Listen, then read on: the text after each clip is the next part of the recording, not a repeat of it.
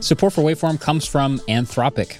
So, looking for an AI solution for your business, it might be time to check out the Claude 3 family from Anthropic, your one-stop shop for enterprise AI. So, whether you're powering a customer chat experience or doing complex R&D or need advanced analysis, Anthropic can help provide you with frontier intelligence. So, if you're looking for speed, power, or anything in between, the Claude 3 family offers AI models for a variety of tasks and budgets. Join the thousands of enterprises who use Anthropic to navigate this new frontier. Visit anthropic.com slash Claude, C L A U D E, today. Jumpstart your genius with Claude 3 by Anthropic. Support for this show comes from Sylvan Learning. When children love learning, they can tackle any challenge life throws at them. Sylvan's Insight Assessment can help you determine if your child is ready for what's ahead. It can also identify gaps in learning and point out areas that could be of concern for your child so they can tackle what's to come. And right now, it's the best price of the year at $29. Go to sylvan29.com to learn more and get your child's assessment for only $29. That's S Y L V A N 29.com.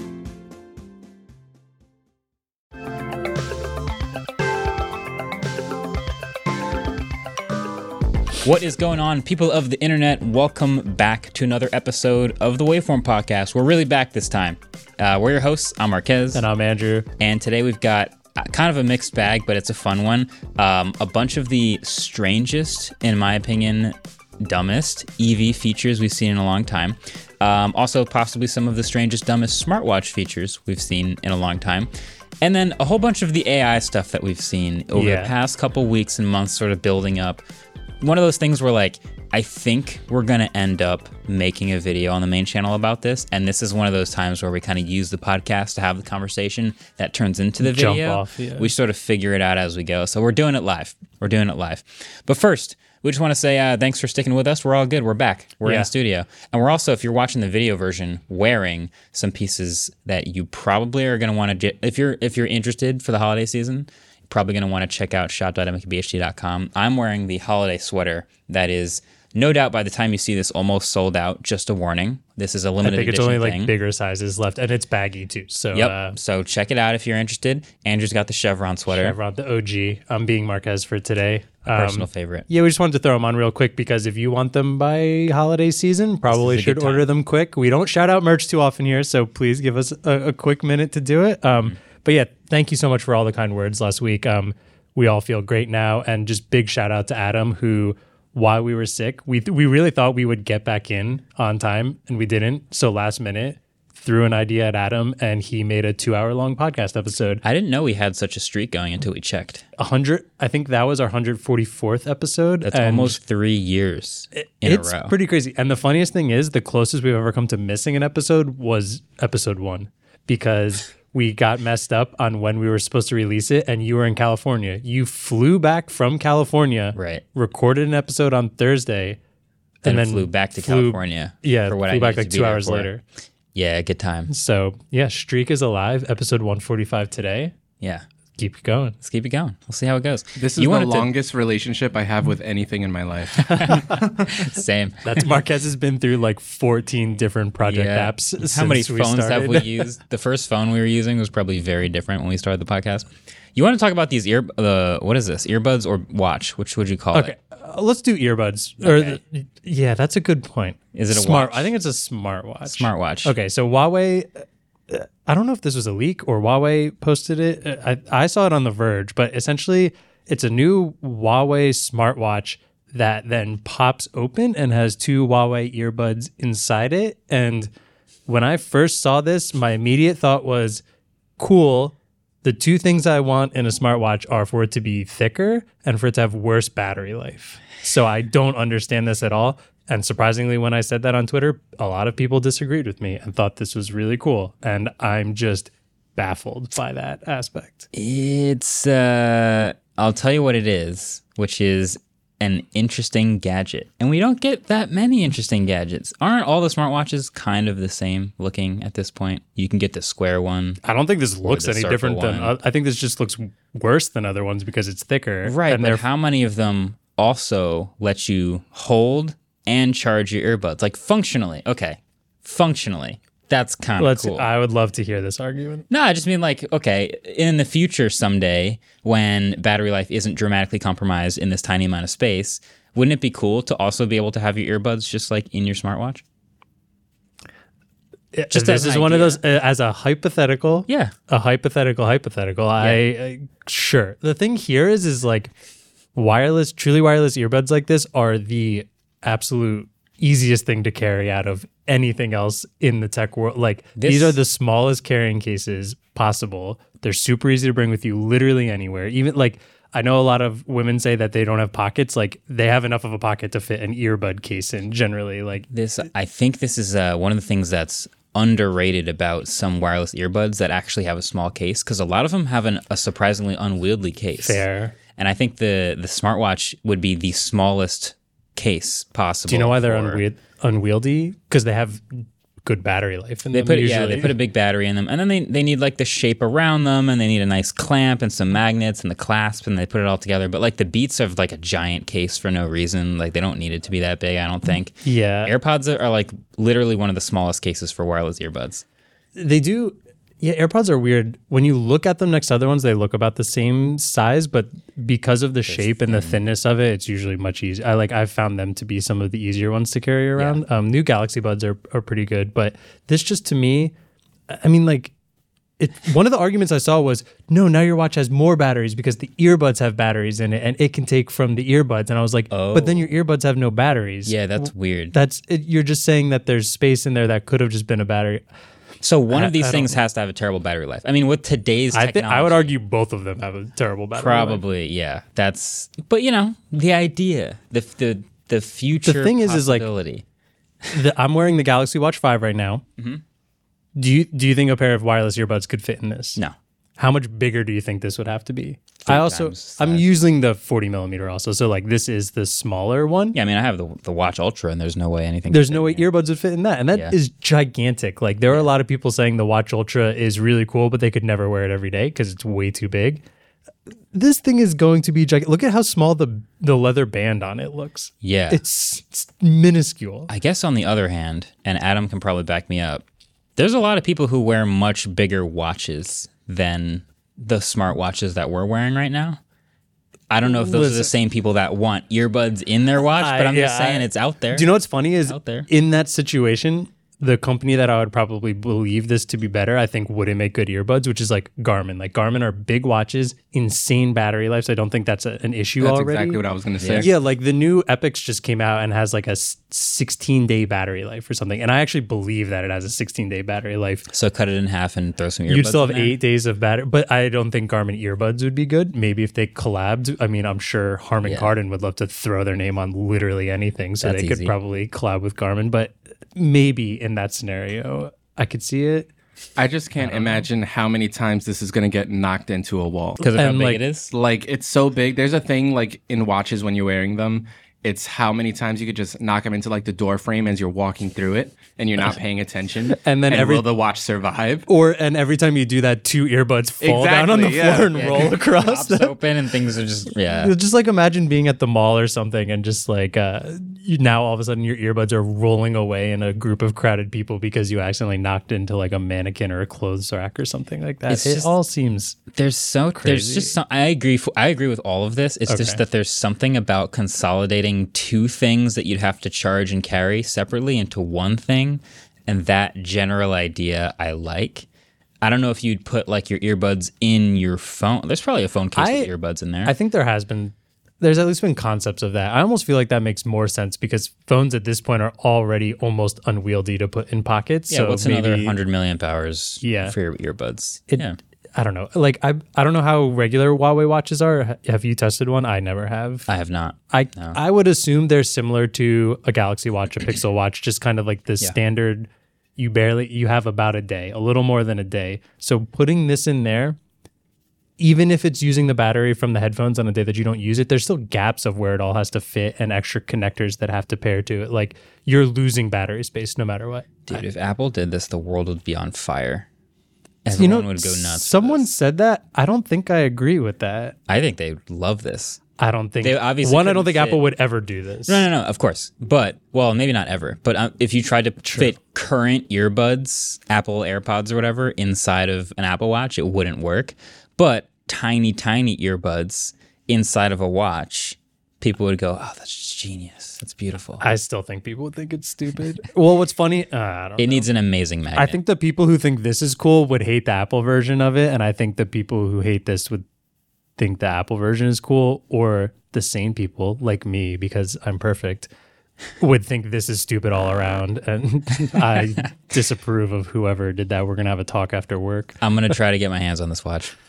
Okay, I'm gonna try. Good luck. I'm gonna try. Speaking of watches, really quick, a lot of people liked this last time, but do you see my um my Alpine loop for my Galaxy watch? Isn't that weird? Isn't this an Apple Yeah. band?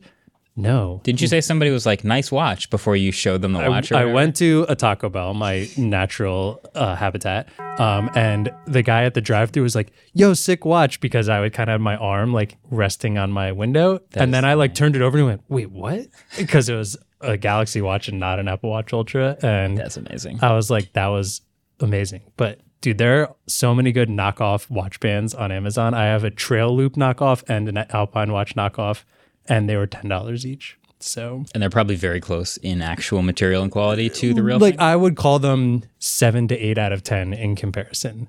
When you're a tenth of the price, yeah, I think that's pretty awesome. That's pretty good. um, all right, another kind of ridiculous thing I that I know you want to talk about. I want to talk about maybe one of the.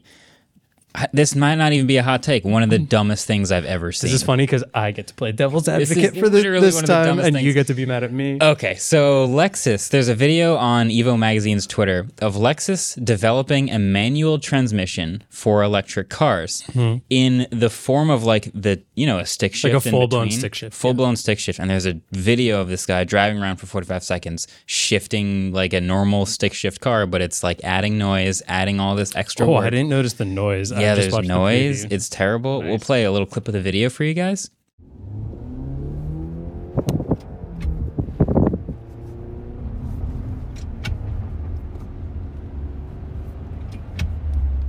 But yeah, this this seems uh this seems like the one of the dumbest things I've ever seen. Does it have a boost gauge? It seems like it's got like an RPM counter, and yeah, I don't know what that. Maybe that's a a way of knowing when to shift. But like, I I quote tweeted this with an older tweet of mine, and I think we've probably talked about this on the, the We show at some point. have, yeah. Which is like we're gonna look back at the transition period where you're trying to convince people to get an electric car. And look at all the weird things they do to imitate gas cars as hilarious because look, electric cars are just fundamentally easier to use and to add back all of the clunky and inefficient and engaging of a manual gas car is just a waste of time. Get over it. Ignore the like just just drive. Just drive. You'll be fine. I'm going to play devil's advocate, but I also don't know why because I I truly don't think there's many people that would argue for this because if you like manual, you probably hate EVs, and if you like EVs, you probably don't care about manual that much. I think there's a very small, small niche place that might find this interesting. And we have talked about it a little bit before in the sense of there is still driving scenarios that require that skill based is more fun and like maybe Mm-hmm. you're racing or something like that where if you're just putting pedal to the floor you're you're losing a lot of different Just get variables that get a would gas car. um I mean eventually we would like to go everything to EV right Yeah, I mean, the enthusiast fun car, I imagine that will stay the gas car the longest. There's no sense in making the electric. That's my that's my thing. It's like 90% of the comments are like agreeing with me like this is dumb and then 10% are like, "Wait, I like manual cars. This is cool."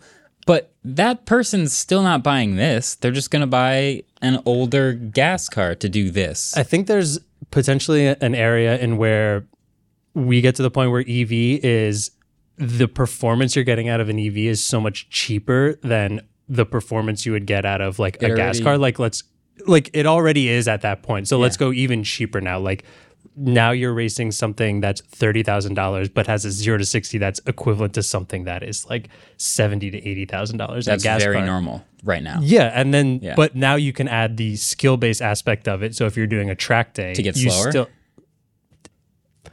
to add variable. Like the thing is, is if now you're racing on track day and the only aspect is pressing the pedal forward, like mm, you're right. losing out on so much of, I still, yeah, I agree. the actual I just think there's skill still part of it. there's so many other things that are still skill related with driving. Like even when you just play when you go kart race, which is just like oh you just hit the pedal and go. There's all the driving lines, acceleration, braking, handling the weight of the cart. Like all those things still matter. You just don't have to shit. Like there's lots of arguments in the gas car world now about like oh man Porsche's PDK is so fast, but I still want the manual version because it's more engaging, and I'll just be slower.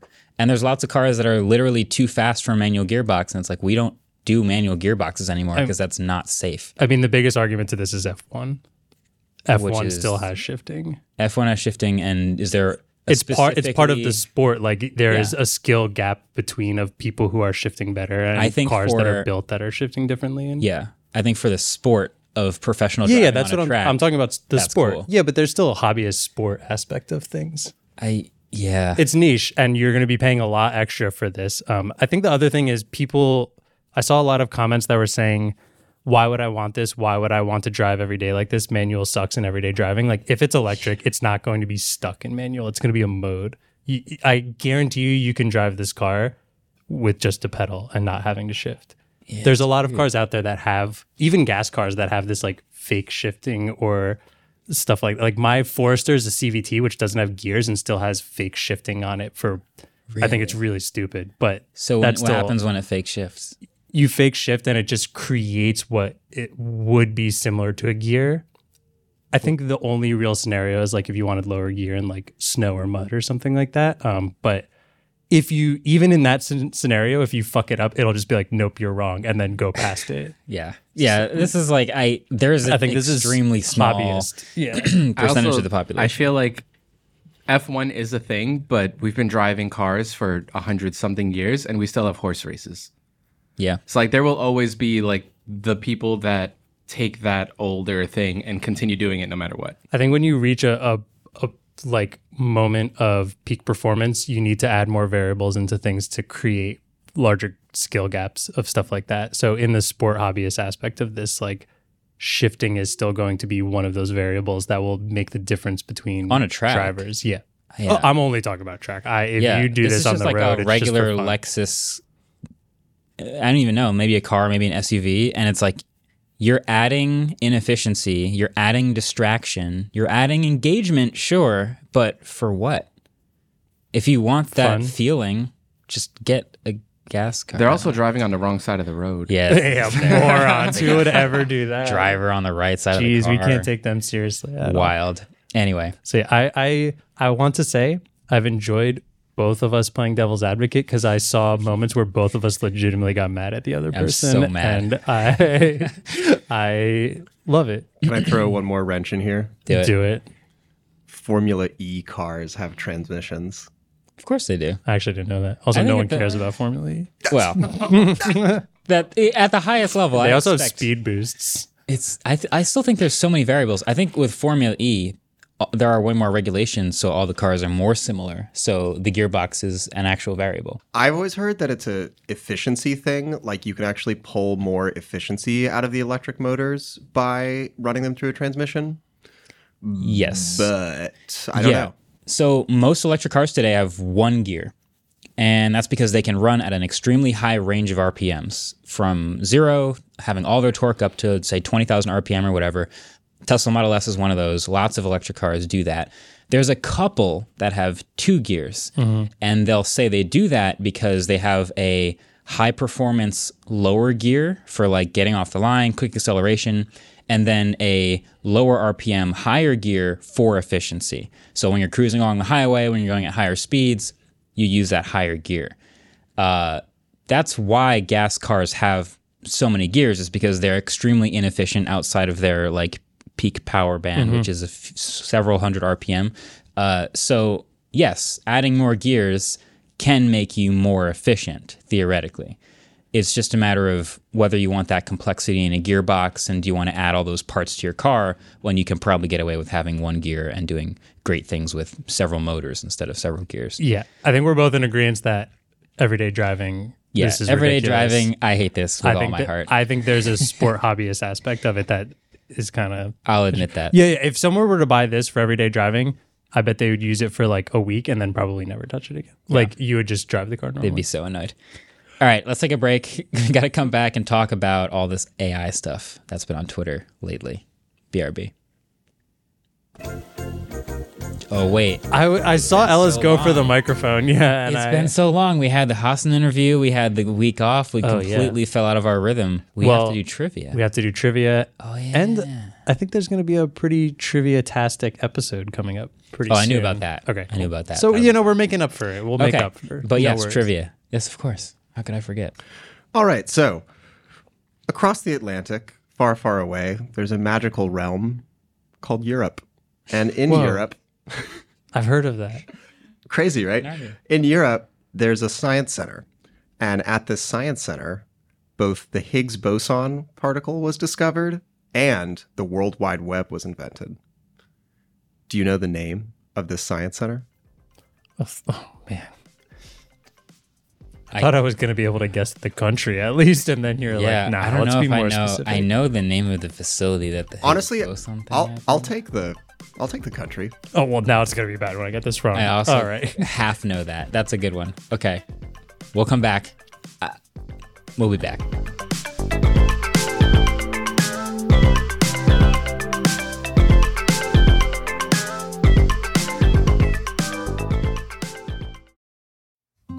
Support for this show comes from Sylvan Learning.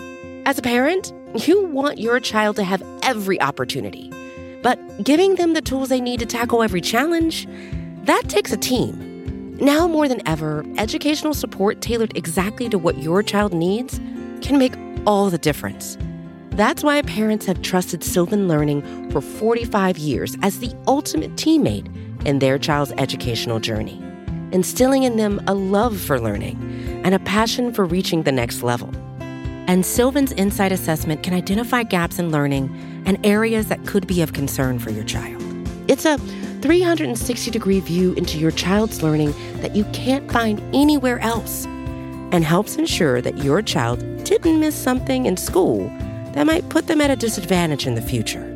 And right now, it's the best price of the year at $29.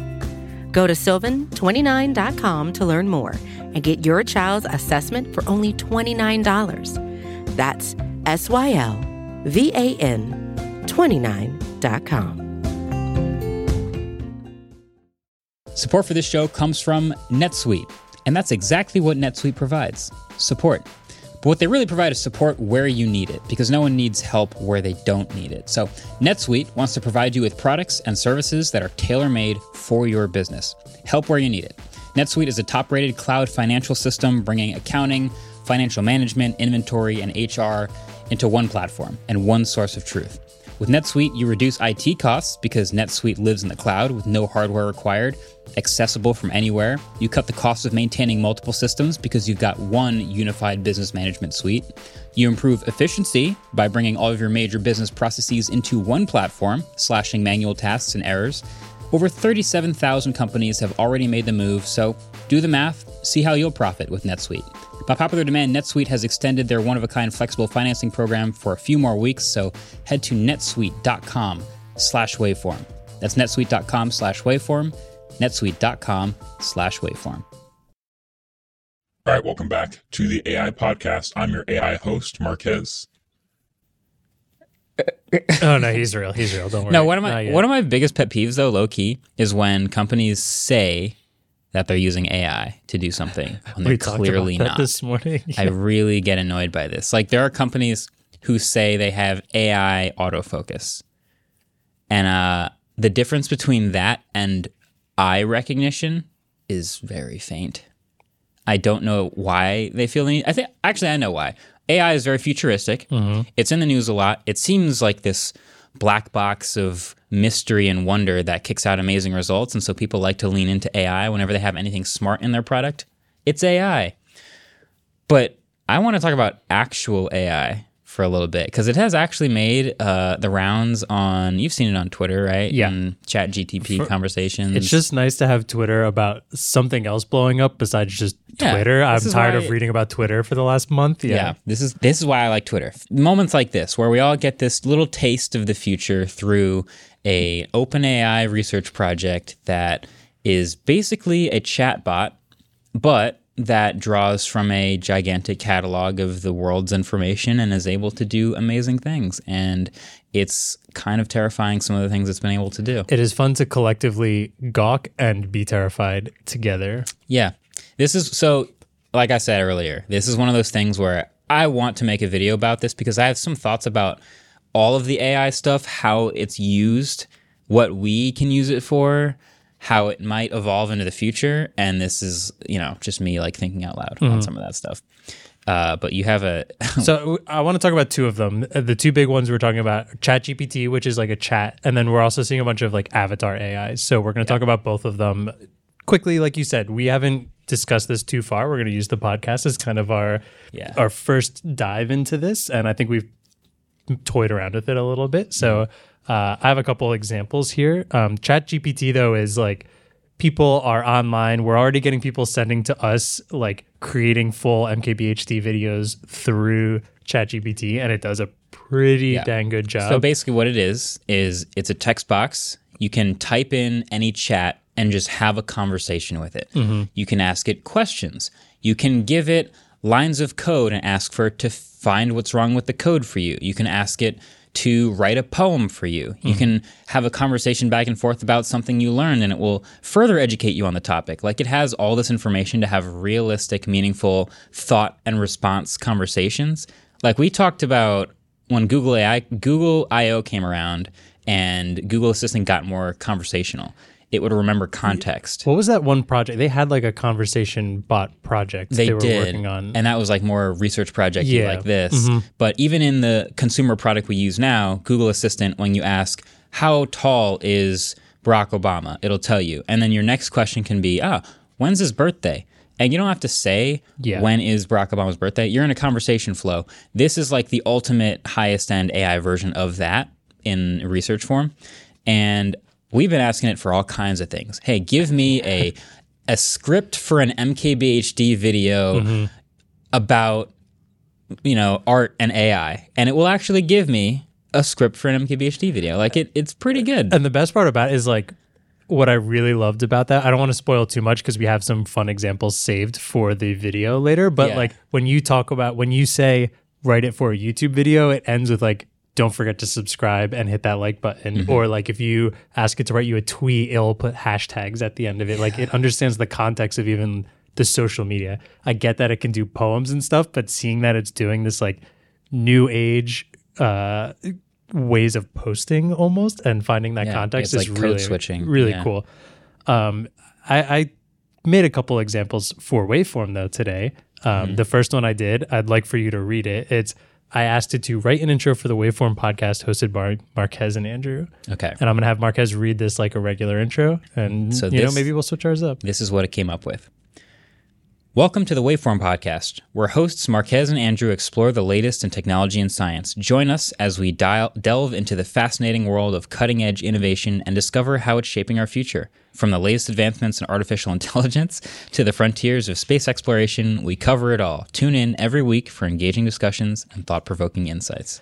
So, like right off the bat, that seems kind of simple, but if you really think that all I put in there was waveform podcast and both of our names, it hits stuff like technology, science, AI, space exploration, that it's weekly and we're Yeah. doing a discussion. That's pretty impressive. Okay, so I got to admit something. Okay. When I first started seeing these, I was very unimpressed. Okay. because I felt like it was basically taking a few keywords and then just copying and pasting examples of popular versions of that, mm-hmm. often from maybe just Wikipedia articles. So I had people send me like, "What is an armadillo?" or "What is ultimate frisbee?" Yeah. and then it would just tell me what ultimate frisbee is, and it would read exactly like the like the Wikipedia article, and I was like, "That's not impressive at all." I, like I could ask Google that, and it would tell me mm-hmm. the same thing. So it, it really became much more impressive when the prompts got more creative, I think. It, it's similar to DALL-E, where like DALL-E was impressive but clearly kind of messed up. But the more intense you got with the prompts Yeah. and how it still was continued to be messed up, like errors here and there, but it still c- could contextually figure out this two to three sentence long prompt Yeah. and still create something that made sense. It's a really good point. It's the more so so there's a a normal accepted error rate. Let's just call it like 10%. percent mm-hmm. And when you just ask DALL-E, give me a cat, and it gives you a cat, but 10% of the things look kind of weird, you're like not impressed. But when you ask DALL-E, give me a cat with 12 legs in the style of Monet on like canvas with like robots fighting in the background, and it actually does 90% of that, Yeah. it's really impressive. So I feel like it's kind of along the same lines here. Chat GTP, I've had a number of conversations with it. I've asked it lots of things. I even tweeted what I asked for, uh, you know, iOS versus Android essay. I love Android that. versus iOS essay. And I, previous versions of that, it got some things wrong. Like it was telling Mm-hmm. me some things that weren't actually true. But the fact that I was that detailed with my prompt and I was like, give me the style of a YouTube video, give me Android better than iOS, give me these things, I was like pretty impressed that it was actually able to generate that much. Even though a lot of it still kind of does read like it's taking from the top line of an article it found or the second paragraph of the Wikipedia about Android. It's it's sort of throwing together a structure based on things that I asked for, which is cool. It's blending them very well. If it, I mean, it, it pretty much is doing that. I guess the argument would be how much is it just copy and pasting from the exact things it finds, or how much is it analyzing X amount of data and then just through all of that data creating something? Because if you search your name, Wikipedia is not going to be the only one. There's going to be 400 pages that say like Marques is an American tech YouTuber with 16 million followers, and then it's going to be like, oh, 500 articles have said that. That's got to be important. I want to take that and put that in there, some form of that in there. Um, but yeah, the the way it contextualizes different things and actually make sure that it's using them all correctly in like a story. For the most part, you're right. There is it's still like an error. There is still an error rate Yeah. for sure. And some of them you read and you're like, that's awesome. And then I think David was saying something about fastest sea mammal. It's like, oh, that's so cool. And then looked it up. It's like, wait, it's not that. Yeah, like that's not what it are is. Oh. Yeah, yeah, and I also have like a, and this will also I think be in the video. There are some errors that are more common than others. Like when you ask for uh, these like AI paintings or portraits or DALL-E Yeah. hands. we're gonna get into the the paintings in a minute the art Okay. i guess can i do i i wrote i got made a story in chat gpt that I, can i read this and then we'll get into uh, Okay, the yeah. more art version of it Yeah, all yeah, right um in the holiday spirit i asked in the holiday spirit i asked ChatGPT to write a story about how tech youtuber marques brownlee had to take over the role of santa claus would you like to hear I would love to hear what it came up with. all right. it was the night before Christmas, and Marques Brownlee, better known as MKBHD on YouTube, was feeling more than a little stressed. As a tech YouTuber, he's used to filming and editing videos, not delivering presents to children all over the world. But that's exactly what he had to do. Thanks to a mix up at the North Pole, apparently Santa Claus had come down with a terrible cold and was able to make the rounds. And since Marques has been so good this year, the elves had chosen him to take over the job. Marques was a bit hesitant at first, but he knew that it was his duty to help out. So he quickly put on the red suit and hopped into Santa's sleigh, which was powered by the latest and greatest technology. The sleigh was equipped with a GPS system that showed Marques exactly where children lived, and it even had built in cameras so that he could capture all the reactions as he delivered the presents. As Marques flew from house to house, he couldn't help but smile. He loved seeing the excitement on the faces of the children as they opened their gifts, and he even got to try out some of the new tech toys that he had helped design. Before he knew it, it was time to return to the North Pole. Marques was exhausted, but he felt a sense of satisfaction knowing that he helped to make Christmas special for so many kids. As he handed the reins back to Santa, Marques couldn't help but joke, I think I might have to retire from tech and become a full time Santa. Santa just chuckled and replied, I think we might have to make you an elf. Whoa. You got burned at the end Whoa. of it. that was so good. that was really good, That was wasn't it? really good. What was the prompt again? Give me that one more time. It was write a story about how tech YouTuber Marques Brownlee had to take over the role of Santa Claus. that was I kind of missed the Really? music already. yeah, that was really good. It had a punchline at the end. It a really- story. So Whoa. yeah, it's a it's a lot of fun to play with.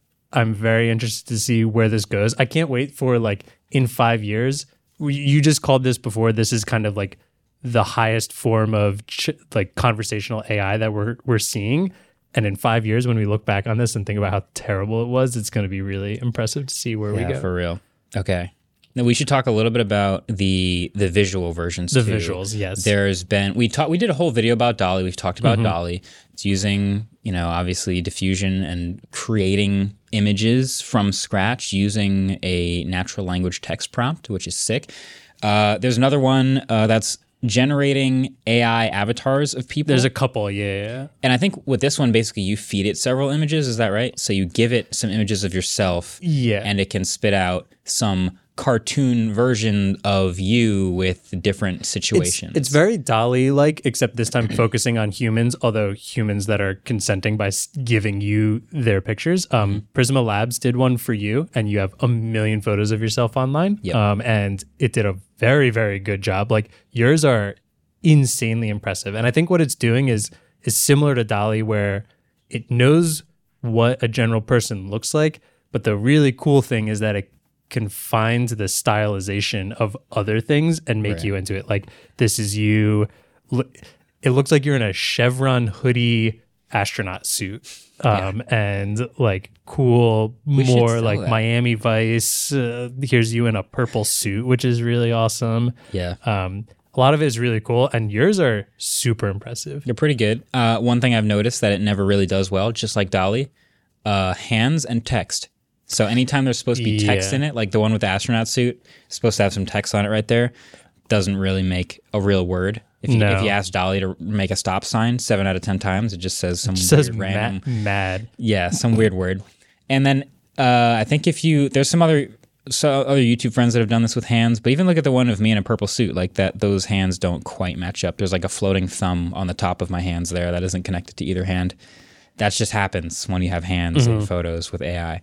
Um, so hands are tough. Other than that, pretty good. Yeah, yours yours is very good. Sara Dietschy did one with Avatar AI that was incredible. I mean, but again, then there's like Justine who did one on I forget if it was Prisma or Avatar. Hers was bad. Yeah. And she has a lot of really good pictures out there and her face looks nothing like her in some some of them her eye is like almost off to the side like off the side of her head it seems to really like some people and really dislike some people myself who doesn't have a lot of good photos online tried avatar ai it is rough Really? i'm going to show you some. I some disagree. These are fantastic. these are I want to see these. so I think these are really bad. To be fair, the photos I fed into it were not great, although it still took about 30 photos. Um, And if you would like, oh, I guess you can I pull them up to- on your um, Where are they? yours as well. There's a link in the doc. Oh, this okay. I'm clicking on it now. Some of the so like I, These are think so good. some of these are very good. Some of these are very bad. I also totally don't approve of all the categories it put me in. It Um, shows dominatrix as the first category. the fir- there's also like gym and for whatever reason sunflower field none of them look like me i look like dr house in some of them which i'm not opposed to like it's funny. Dude. So Andrew, you did not tell me that you starred in Whoa Whoa Whoa Whoa What a Marak. wait what oh, the text the gym one is i don't think we can show the gym one uh, the gym anywhere. ones are incredible. They don't. So there's a varying amount of resemblance to your face because you can tell it's picking which photo it's going to use and trying to make it look like you. The Picasso one looks less like a photorealistic version. I would argue the ones that look the most like me are just the most standard ones that felt like it's pretty much just pasting the photo that I put in there race car onto it. it. It like just kind of looks the race car driver one. You can just tell in specific ones it is just my face on Michael Schumacher's face. The fashion model one of you in a turtleneck is very good. this is this is just a young Michael Schumacher with kind of my facial details. Yeah. Like so like you can tell where it's pulling from on some of these things and um word or I don't. Um, this might be one of those things where it, you should watch the clip later if you can't see all of it because it's a little hard to explain. I think. I think the thing is, is it's it's nailing very normal photos of me. The fashion model one, the one of just like in a business suit, or the passport versions of these are all just kind of normal. Where photos I fed into this, a lot of them were from weddings, which I had a suit on. Mm-hmm. So it's basically just making kind of a drawing version. This side profile of me as a fashion model is like I posted a side profile picture that was exactly like this. Yeah. And it just feels like the photo of me. Okay, so that's a good. This is a really good transition point because there's a tough question behind Yes. all of these, which is how do you credit what it's taking inspiration from? Yes. And so for the for the ones that you gave it the pictures of, it's it's fairly straightforward. You gave it a certain set of pictures, so you know what it's drawing inspiration from. And if you ever see any similarities, it's pretty obvious where it got that stuff I from. think my whole thing is actually pretty obvious in a lot of theirs, as where the ones that nailed it, it's mostly taking it from the pictures I fed it. The ones Right. that didn't nail it, you can kind of tell the photos it's grabbing from. yeah. And that's like you said, it's a it's a discussion that I think we need to have because it's a discussion on Twitter now is what part of where it's scraping from is okay, I guess. Yeah, and that so is you- a tough question. So you mentioned that other one is clearly a, a picture of young Michael Schumacher. It's definitely just Michael Schumacher. that photo, where did that come from? Exactly. And we don't know the artist or the photographer or any of mm-hmm. that behind that image. And I think that comes back to even like so DALL-E, DALL-E from OpenAI is taking from an unknown giant database of like all of the information that they've fed into it. And then if I ask it for a picture of a cat in space or whatever, it'll give me a picture of a cat in space. And maybe it's taken some photos from artists about cats and some photos from NASA about space. But if I ask it for a photo of a cat in space in the style of an MKBHD video, mm-hmm. it might be taking frames from an MKBHD video that it has in its database. And should it be able to do that? Yes. And that is a tougher question. I think that is a very tough question. And I'm going to preface this by saying we're just going to say our opinions very quickly on this and we're looking at it. So I don't want anyone to, Yeah, I'm not. I I just want to preface this. We're not copyright lawyers. expert. There's also just like, I don't know. It's a tough, tough subject. Yeah. And I think there's a lot of conversation to be had about it. Um, but there are a lot of artists out there who seem to be seeing this and saying that a lot of things look far, far too similar to art that is not consenting into the into being part of these Yeah. AI databases. and we just don't know how much is a coincidence versus how much is is it literally drawing inspiration. It's very, very hard. So the way here, the way DALL-E works is really interesting, and I you can sort of go back and watch the video again and hear the explanations. And there's other explainers of this, but it's like it has all this information, it has all this database, it uses diffusion, it has an image of you can you can listen to David explain this on a previous episode, but it has just like a static image of mm-hmm. just like black and white grain, and then it has a final image, and it tries to use diffusion to like add structure to this static image on its way to the thing that you described to learn what you're making. So if you ask it for a picture, I'm just going to go with a cat again. It knows because it's learned from its database what a picture of a cat looks like. And then it tries to create a picture of a cat from nothing, essentially.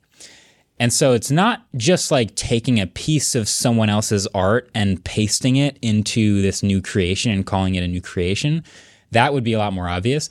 What it's more doing is learning from all these different sources what it thinks you are trying to ask it for and then creating a new version of that from scratch. And sometimes the level of variation from that new thing is pretty tough. Like there's probably not that many pictures, let's say, of uh, a, a cat with a purple sky behind it or something. So if you're an artist that made a picture of a cat with a purple sky behind it, and then I ask DALL-E for a picture of a cat with a purple sky behind it, it'll probably resemble a little bit more of that artist's photo because it doesn't have as many examples to draw from if that makes any sense so it's it's like if i make more specific more nuanced art i am more likely to find issue with my art being drawn from rather than if i just made like general pictures of cats you know It's tough. I I also think depending on which AI you're using, there's probably ones that are doing oh, yeah. a better job because I, I have seen people post that like some of these avatars they're getting have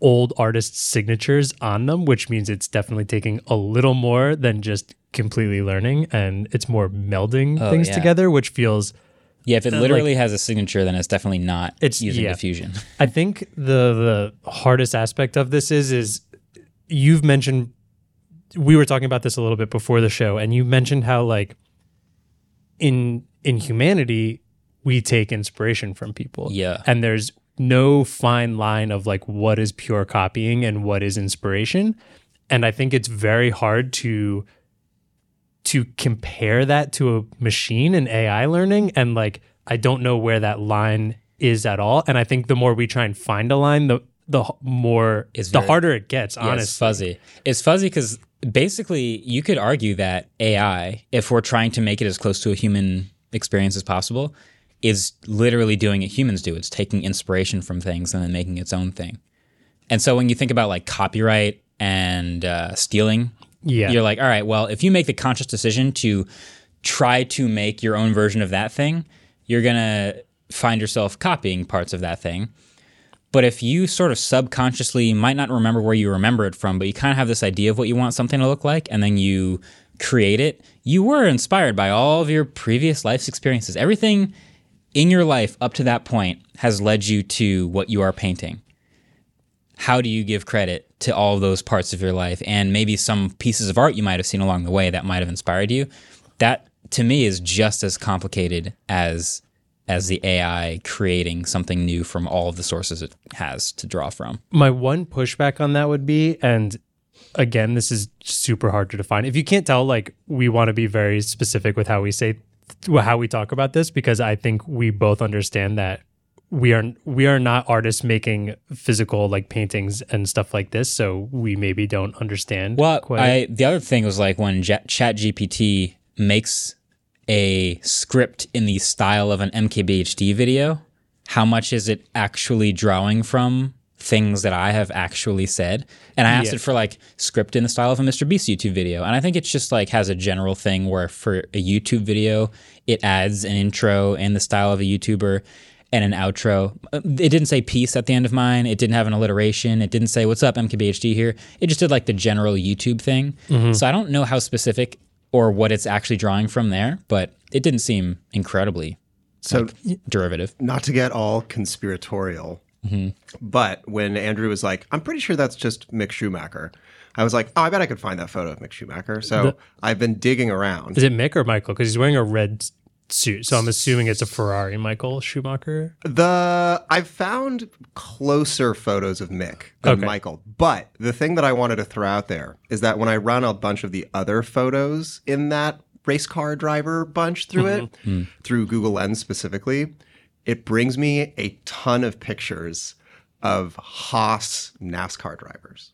interesting. And the suit you're wearing is almost identical to the Haas NASCAR suit. Hmm. and I'm Knows me too wondering well. that well, that's what I'm Haas, wondering if, it, if, it, if somewhere in the metadata of the world there's like a tweet that's like I've Andrew definitely loves, tweeted about Haas. and you have the Haas shirt that you wear, Yeah. and people tweet at you about Haas, i don't and like it's this anymore Interesting. Can it is is that a coincidence or is that did it get scraped or like Right. I don't know. I, hmm. I do want to go into that really quick. And what I was going to say before is the comparison, I think, is a gray area of I, as a human, take inspiration from this, and I, as an AI, have a set database with a physically pointing to a thing on the internet that belongs to somebody and where that ownership and copyright part stands. You can choose to add things or remove things from the source. Yeah, the- there, there's there's a physical link to a specific thing.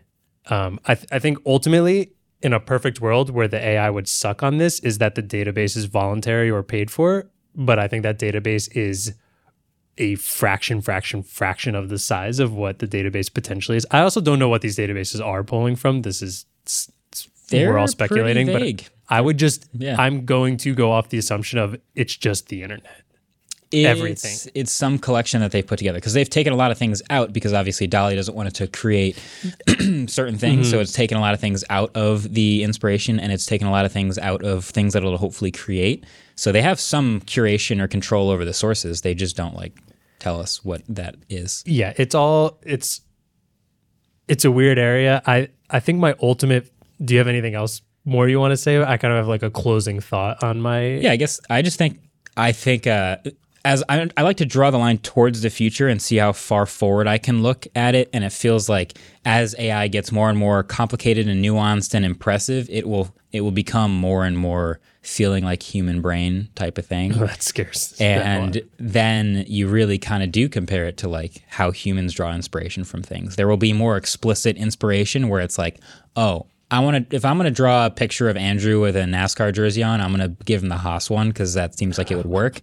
But I think there will be more subtle inspiration, like what fabrics you use or what colors that are just like I kind of like this color because I grew up liking red, like that. You, how do you even examine what to give credit to? That will always be, I think, a fuzzy line. Yeah, uh, I definitely agree. I I would say my final thought maybe is a bit different than yours, and, and I want to go back to something Hasan said, which is just in this AI world, one thing we're losing is the the human aspect of it, which is just kind of more of a, passion and a feeling behind things. And I think all this AI stuff is really really cool, and I see it as a tool for the future. A lot of things there are people who aren't as artistically talented and still want to be able to get a vision out there sometimes, and I think that could help with this to then pass off to the designers and artists that are good at stuff like that. That's what I see it. Yeah. And and ultimately, when I see these, I think they're cool, and then I forget about them. Whereas, uh, like I love buying prints and stuff from artists that I find all over the place because I think they're super talented and really beautiful. And there's just something behind it that gives me a much more interested feeling and I enjoy looking at it over and over again. I would never buy anything from any of these AI things and hang them on my wall because there's no journey behind it. yeah. you have Whereas to know that it came from a human. Exactly. Like there's so much more to that in just the overall enjoyment of a piece. So I, that's why I see this as a tool. And I don't know if I hope that I think that feeling is for a lot of people, but I I don't know if that's good enough for art. Like I think artists still rightfully should be worried about this and how it's handling things, but Yeah. that's why I don't see it as as big of a threat to art in general. Okay, two things on that. Yeah. One, I do agree with a lot of that. And whenever I have a feeling that is like, I don't think humans will want X, I always have to think, is that a generational thing? I always just p- run, I always just run it through that filter because I always think like, do humans want to spend all day in VR? No.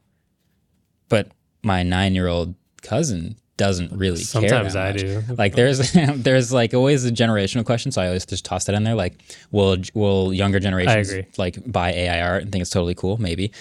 But the other thing is, yeah, it is a tool, and I think that's kind of where I want to go with the video, which is like, as far as us as creators using AI to do things and make things, it's always a great beginning for brainstorming and coming up with the base of an idea, and then you edit it to to create what you want. So every example I have of useful AI is using AI as a tool just like that. Mm-hmm. Whether it's like running a picture through the AI sharpening filter in, in Pixelmator.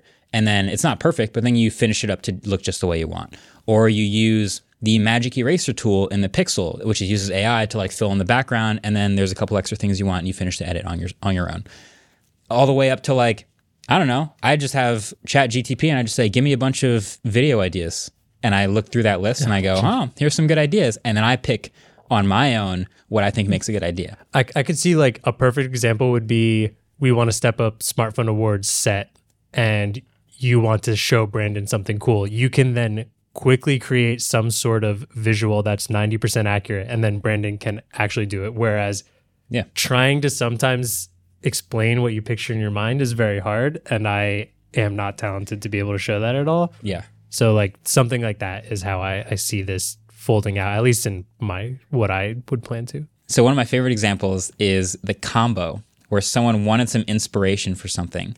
So they asked Chat GPT for some descriptions of interesting sets, and then they took what the chat spit out and put it into DALL-E and had DALL-E mock up those sets.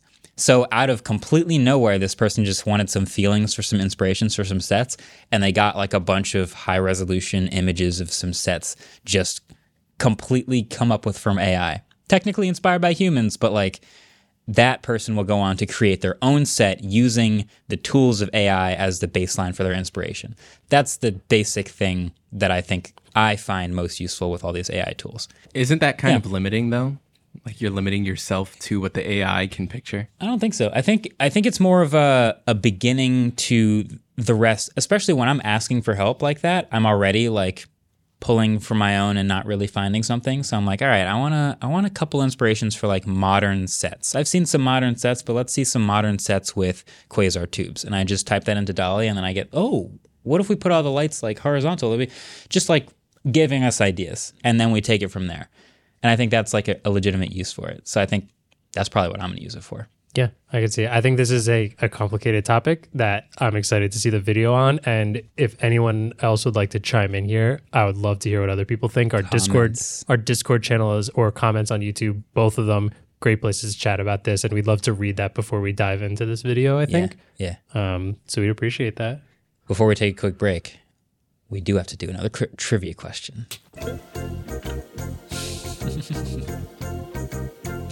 All right. So, Adam has bestowed me with the enormous privilege of doing two trivia questions today. So, let's kick it off. In 2017, Dara Khosrowshahi became Uber's second CEO. What was he the CEO of before? All right, into the break.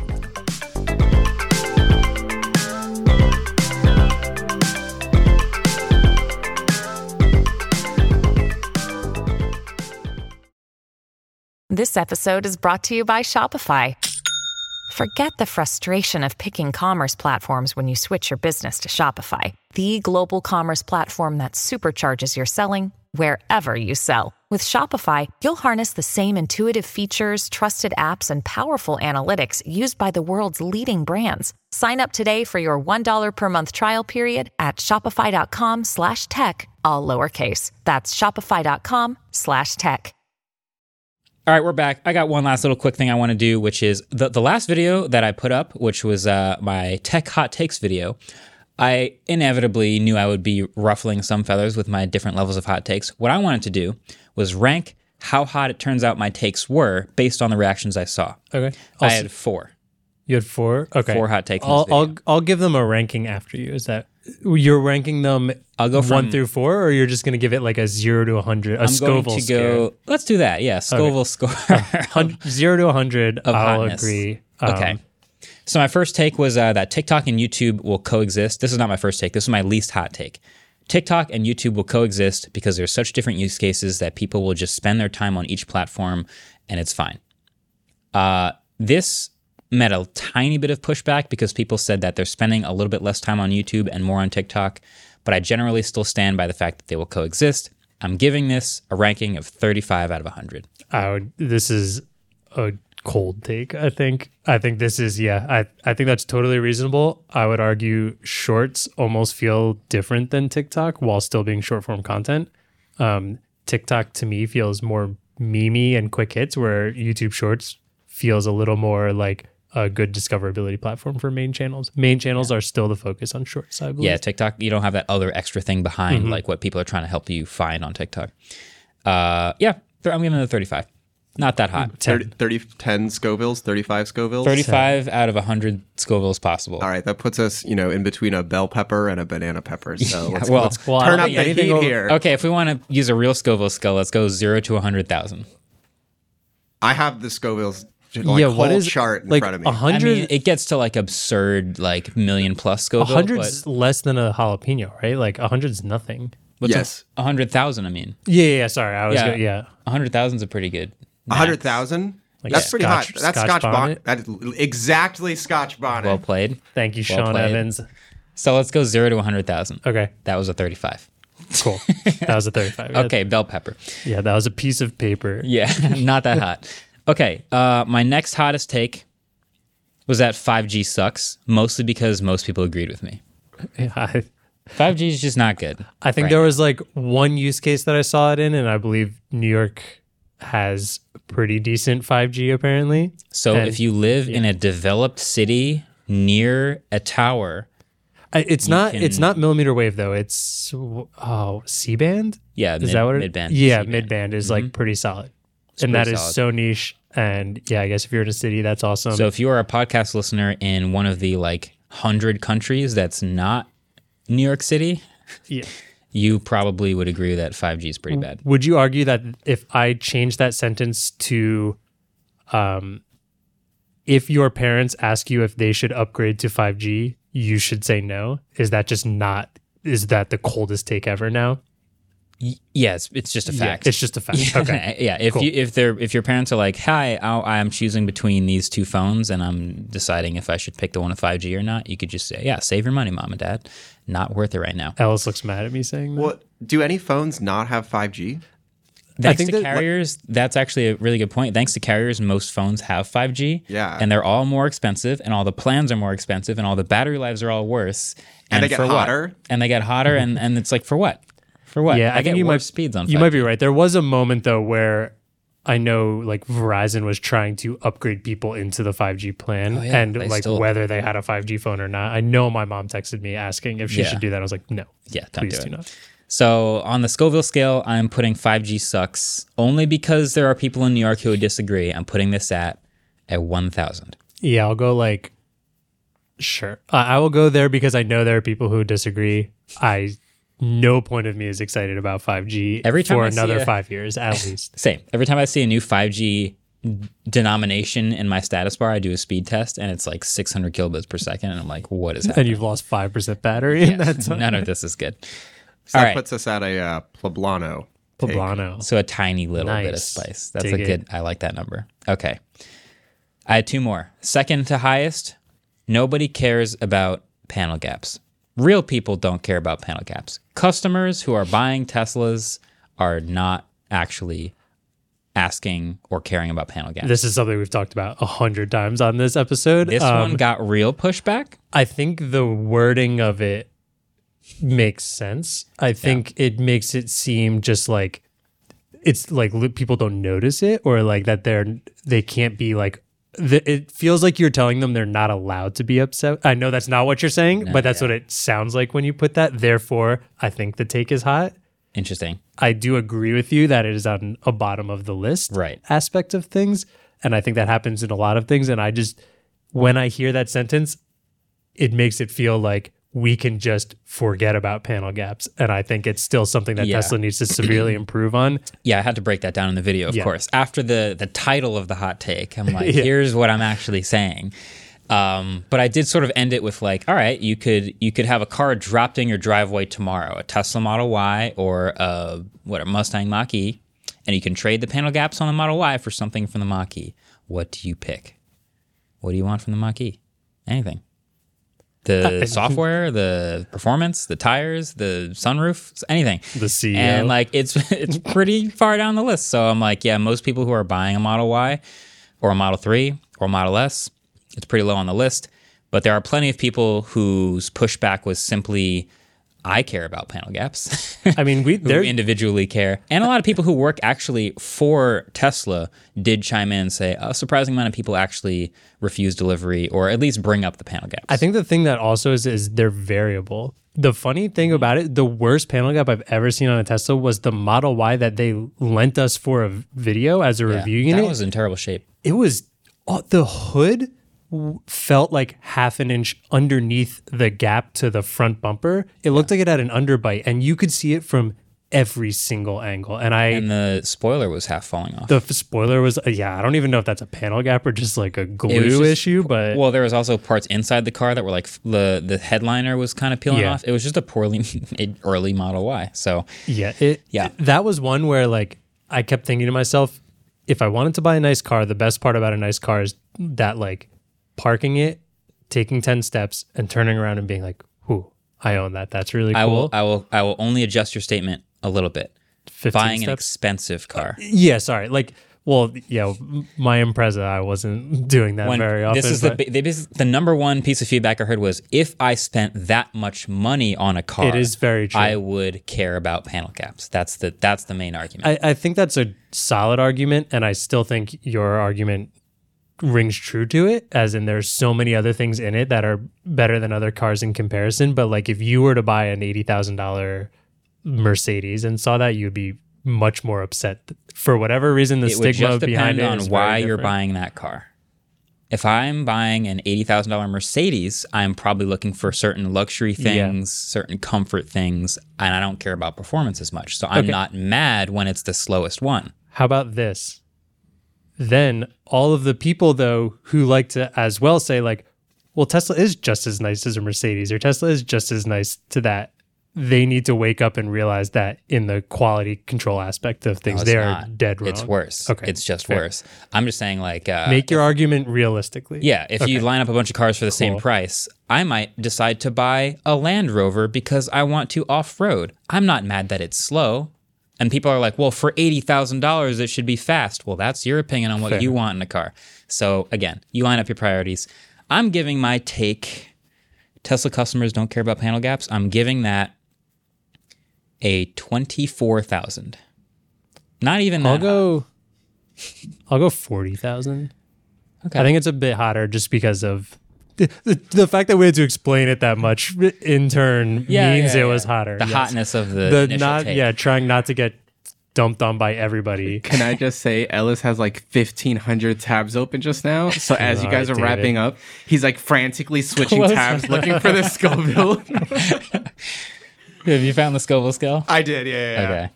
You know, I'm constantly like researching and googling and fact checking and stuff while we're doing this, but mm-hmm. it gets a little out of hand. What, what was the Scoville? it was between like 25 and 40 25 to like 40,000. habanero that no, no, no, no. We're nowhere close. That puts Really? us sort of in the cayenne pepper, Thai pepper hmm. range. or if you have enough of it, it's hot. no, no, no. I, I take that back. Tabasco cayenne is Oh, where that's that pretty where low. that puts us. Yeah. the real aspect might be what makes that hot as well because then people who do care about it feel like They don't it fe- it. it feels like that like the truth about or like the contrarian the contrarian take of like well everyone else is lying to you and i'm going to tell you the real deal about it so i think that's what also creates the hotness Yeah, I guess that the longer, steamy. more detailed take is people who choose to buy Teslas aren't buying it for the build quality. yeah That's the longer version of it. All right. it doesn't quite ring up yeah, not as hot, quite as not well, as yeah. spicy for for sure. Uh, the number one hottest take is that crypto is just gambling. That the- That I think I agree 100%. a shocking amount of people found massive offense to this. Now, I wouldn't say it's uh, it's a majority. I still think most people would agree, and especially in the wake of like what happened with FTX and like what happens with Bitcoin every couple of months, like we kind of are on the same page that most of the time when people are talking about crypto, they're talking about investing to try to make money. And that's to me mostly gambling because the difference between investing in a company that is public that has value that makes products who you Oh, can well, that- who you can assess based on those products. Like if i see apple comes out with a new product and then i go that's a good product. They're offering more value to the world. They're more valuable.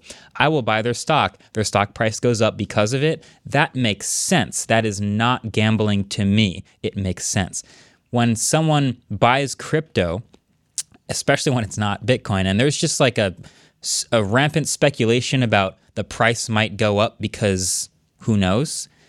And it has doesn't really ever present any utility other than it's a new crypto and it maybe has some new fringe feature, but no one's ever going to adopt it. And then the price goes up or down. And hey, you should put your money in. To me, that is just a slot machine. And I have no problems leaning on that take pretty heavily because it just keeps getting proved true. Um, but a lot of people uh, in the crypto space, I think, generally take issue with any negative sentiment about crypto Okay. because they want it to be the future. I, I will. I'll talk. Like, listen. I Devil's don't, I do not know. I don't want devil's advocate this one. I, I'll be honest. I a lot of times I feel like the stock market is gambling as well. I don't even. But But less. I don't know. I don't- whatever. Yeah. Um. I mean, I have a four hundred one k. I guess, but like other than that, I don't invest really in anything. Which I'm sure a lot of people will tell me I'm a moron for. But whatever. Um. I think my only Dogecoin. I do I do think crypto, and we've talked about this with NFTs also, is like the gambling aspect of it is the the most headline grabbing because somebody people selling an NFT for 69 million dollars is it a headline? Mm-hmm. Like people making tons of money when they invested $30 in Bitcoin in 2007 and now they're multimillionaires because of what it's done Yeah. is a headline there is stuff on the blockchain that's actually interesting and we've talked about it before and just like Fully agree. there is some technology there that's really cool but i would argue the majority of crypto stuff that gets flooded into my twitter that i still haven't muted somehow is probably more gambling aspect stuff so like Yeah. listen there there's some stuff back there but mm-hmm. i i most of the stuff i see feels like gambling for sure It feels similar to the 5G take in some ways because there is a subset of people who are like, I pay for things with Bitcoin. I use crypto all the time. It has real with Bitcoin." application. Well, I'm sure.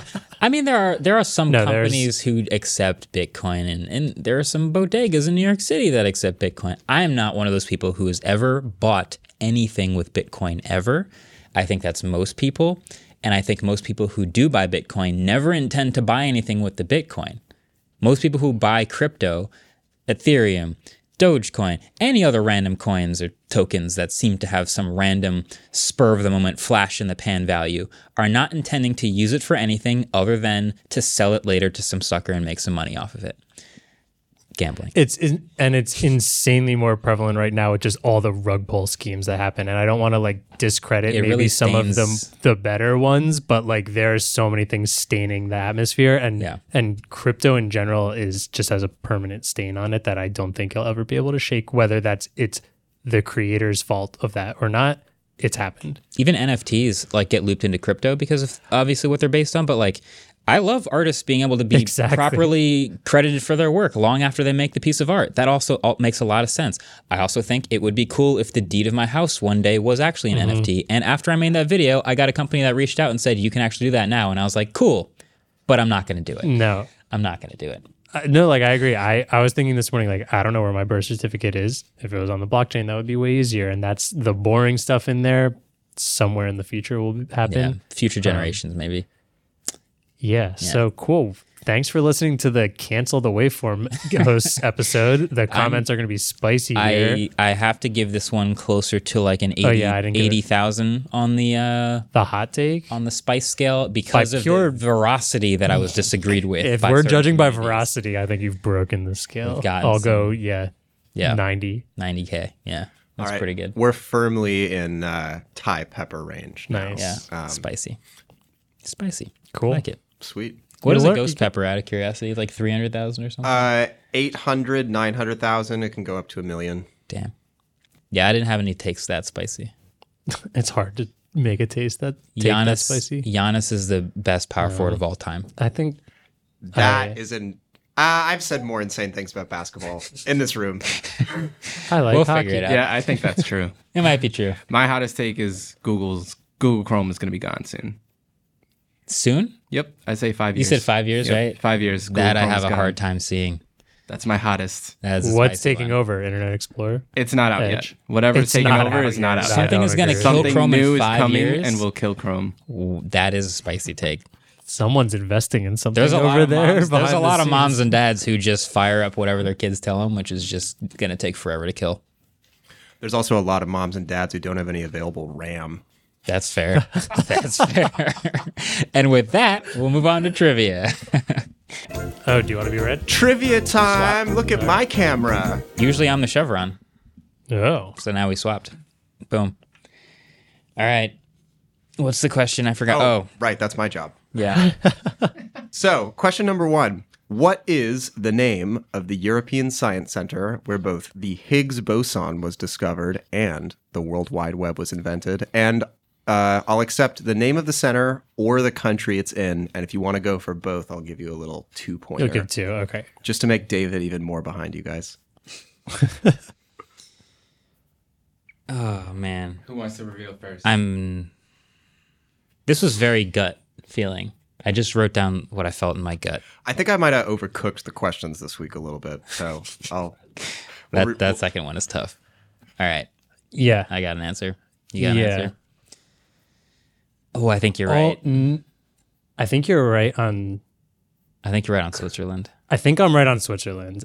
I just wrote Large Hadron Collider, Same, but I don't think that's the name of the science center. same.